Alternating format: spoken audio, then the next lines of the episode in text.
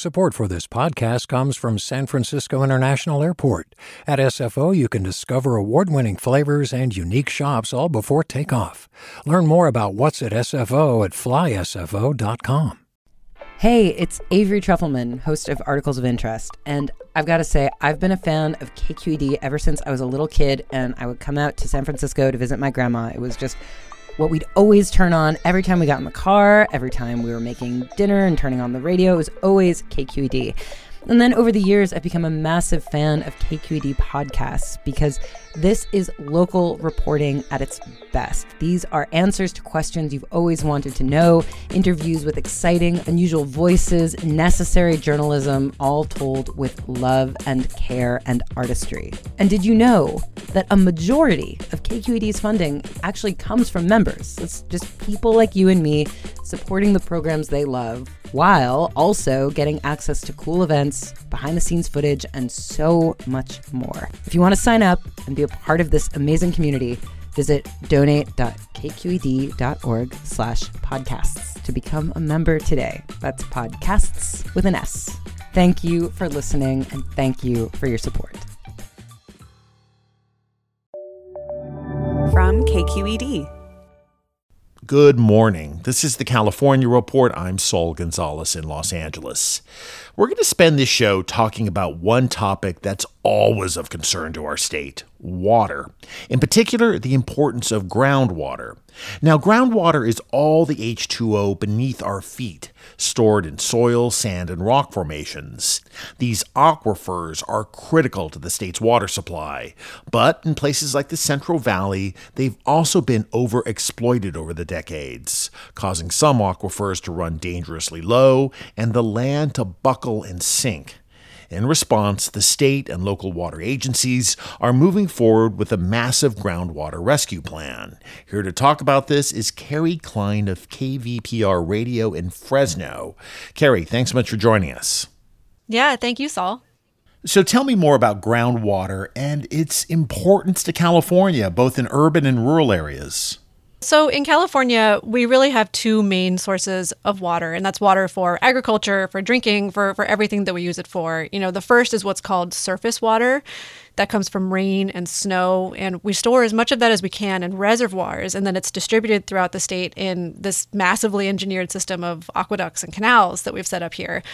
But as we know well in California, precipitation is unreliable. And in drought years, when there's not enough surface water to go around, big water users turn instead to these underground aquifers for water. And that groundwater use has been largely unmanaged and unmonitored for the entire history of California. Anyone with a well can pull up an unlimited amount of water for their home, for their businesses, for entire cities. And so over time, we've been vastly overdrafting those aquifers. And each year, we're pumping out some one or two million acre feet more than we replenish. So, in response to this crisis, the state is trying to implement something called the Sustainable Groundwater Management Act, or SGMA. Can you explain what that is? Yeah, it's a suite of state laws that were passed in 2014 under Governor Jerry Brown. And the goal is to balance out this groundwater use, to balance the amount that we're pumping with the amount that we put back in through recharge and other sorts of projects. It's given a very long timeline. The plan is to achieve sustainability 20 years from now in 2042. And where we are right now is that there are lots of, you know, local agencies who are submitting groundwater sustainability plans to the state they submitted those two years ago, and they're beginning to get feedback on whether their plans are good enough to be approved for the rest of the SGMA timeline. So you've been looking into some of these local cases. Is there anything specific that water officials on the ground say needs to be fixed? So, to recap where we are so far, the State Department of Water Resources, or DWR, they're sort of in charge of implementing SGMA. They've returned comments on a few dozen of these sustainability plans in Northern California, Central Valley, and the Central Coast. Only a small handful of them have been approved so far, and the rest, the state has pointed out deficiencies that need to be addressed before they can be approved. And one of the big themes is that the state doesn't feel that these plans will adequately protect water quality or keep wells from running dry. So, for instance, one example in Fresno County, one plan stipulates that as many as 25% of its wells could run dry before, quote, undesirable results occur. So, this was one of the issues I spoke about with Paul Gosselin. He's a deputy director with DWR and the head of the office reviewing these plans. What we'd want is to have them analyze better how they believe that any number of wells going dry without any mitigation measures could be considered uh, not significant and unreasonable. Among other issues, these plans were also dinged for not adequately addressing subsidence, which of course can damage infrastructure, like we already said.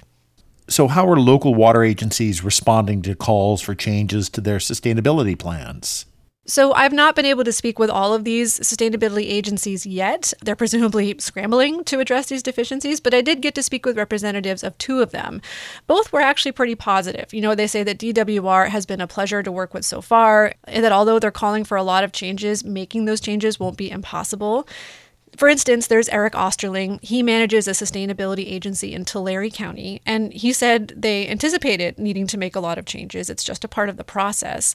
But his agency is important because Tulare County was ground zero for wells running dry during the last drought. And he says, yes, maintaining drinking water is a priority for them we will be turning around and putting together a well mitigation program so those wells that are impacted from the continued decline of groundwater and potentially would be susceptible to going dry, we're hoping to help mitigate those kinds of concerns. I also spoke with Shelley Cartwright, who's with Westlands Water District. Westlands is important because it's the largest irrigation district in the country, and the sustainability agency that it manages covers nearly a thousand square miles of abundant ag land. Cartwright also agreed that drinking water is important for them, though her agency and the state actually disagree about how many communities are served by groundwater in their coverage area. Why is SGMA and this state master plan to deal with groundwater important for residents in communities, be it in the Central Valley or other parts of, of California? A lot of places get their drinking water from the ground and not from this surface water. A lot of smaller, more rural communities have more vulnerable systems. You know, they have maybe shallower wells or they have few backup wells. Many of them have lots of homes with individual domestic wells. And so, if the water table falls too low from this overdraft, these wells can run dry or become contaminated with pollutants. And so, under SGMA, sustainability agencies are supposed to be taking these public supply wells into consideration. But many advocates have been concerned from the start that community voices are being drowned out by louder ag voices with deeper pockets.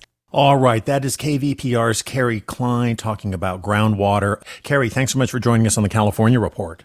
Yeah, thank you so much. Hi, I'm Sasha Khokha, host of the California Report magazine.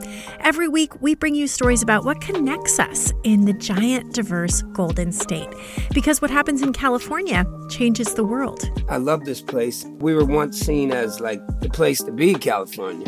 The land of milk and honey. That's where you go to Sunshine State, but we just have challenges right now. KQED's California Report magazine. New episodes drop every Friday, wherever you get your podcasts. Hi there, I'm Rand Fattah from Throughline. If you're listening to this podcast, you know that KQED produces exceptional storytelling that keeps you informed, inspired, and entertained.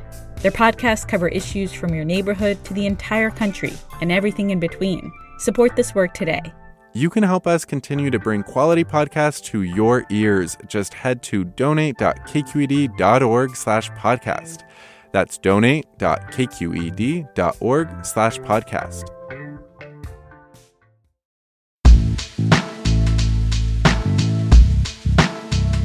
Support for the California Report comes from Stanford Medicine, protecting your health and providing dependable care with safe in-person appointments and video visits. StanfordHealthcare.org slash adapting care. Paint Care now, with 800 drop off sites in California where households and businesses can recycle their leftover paint. More at paintcare.org. And Eric and Wendy Schmidt, whose philanthropy includes Schmidt Futures, focused on finding exceptional people and helping them do more for others together. On the web at schmidtfutures.com. And that's the California Report for Tuesday, December 28th. We're a production of KQED Public Radio. I'm Saul Gonzalez. Thanks so much for listening and have a great day.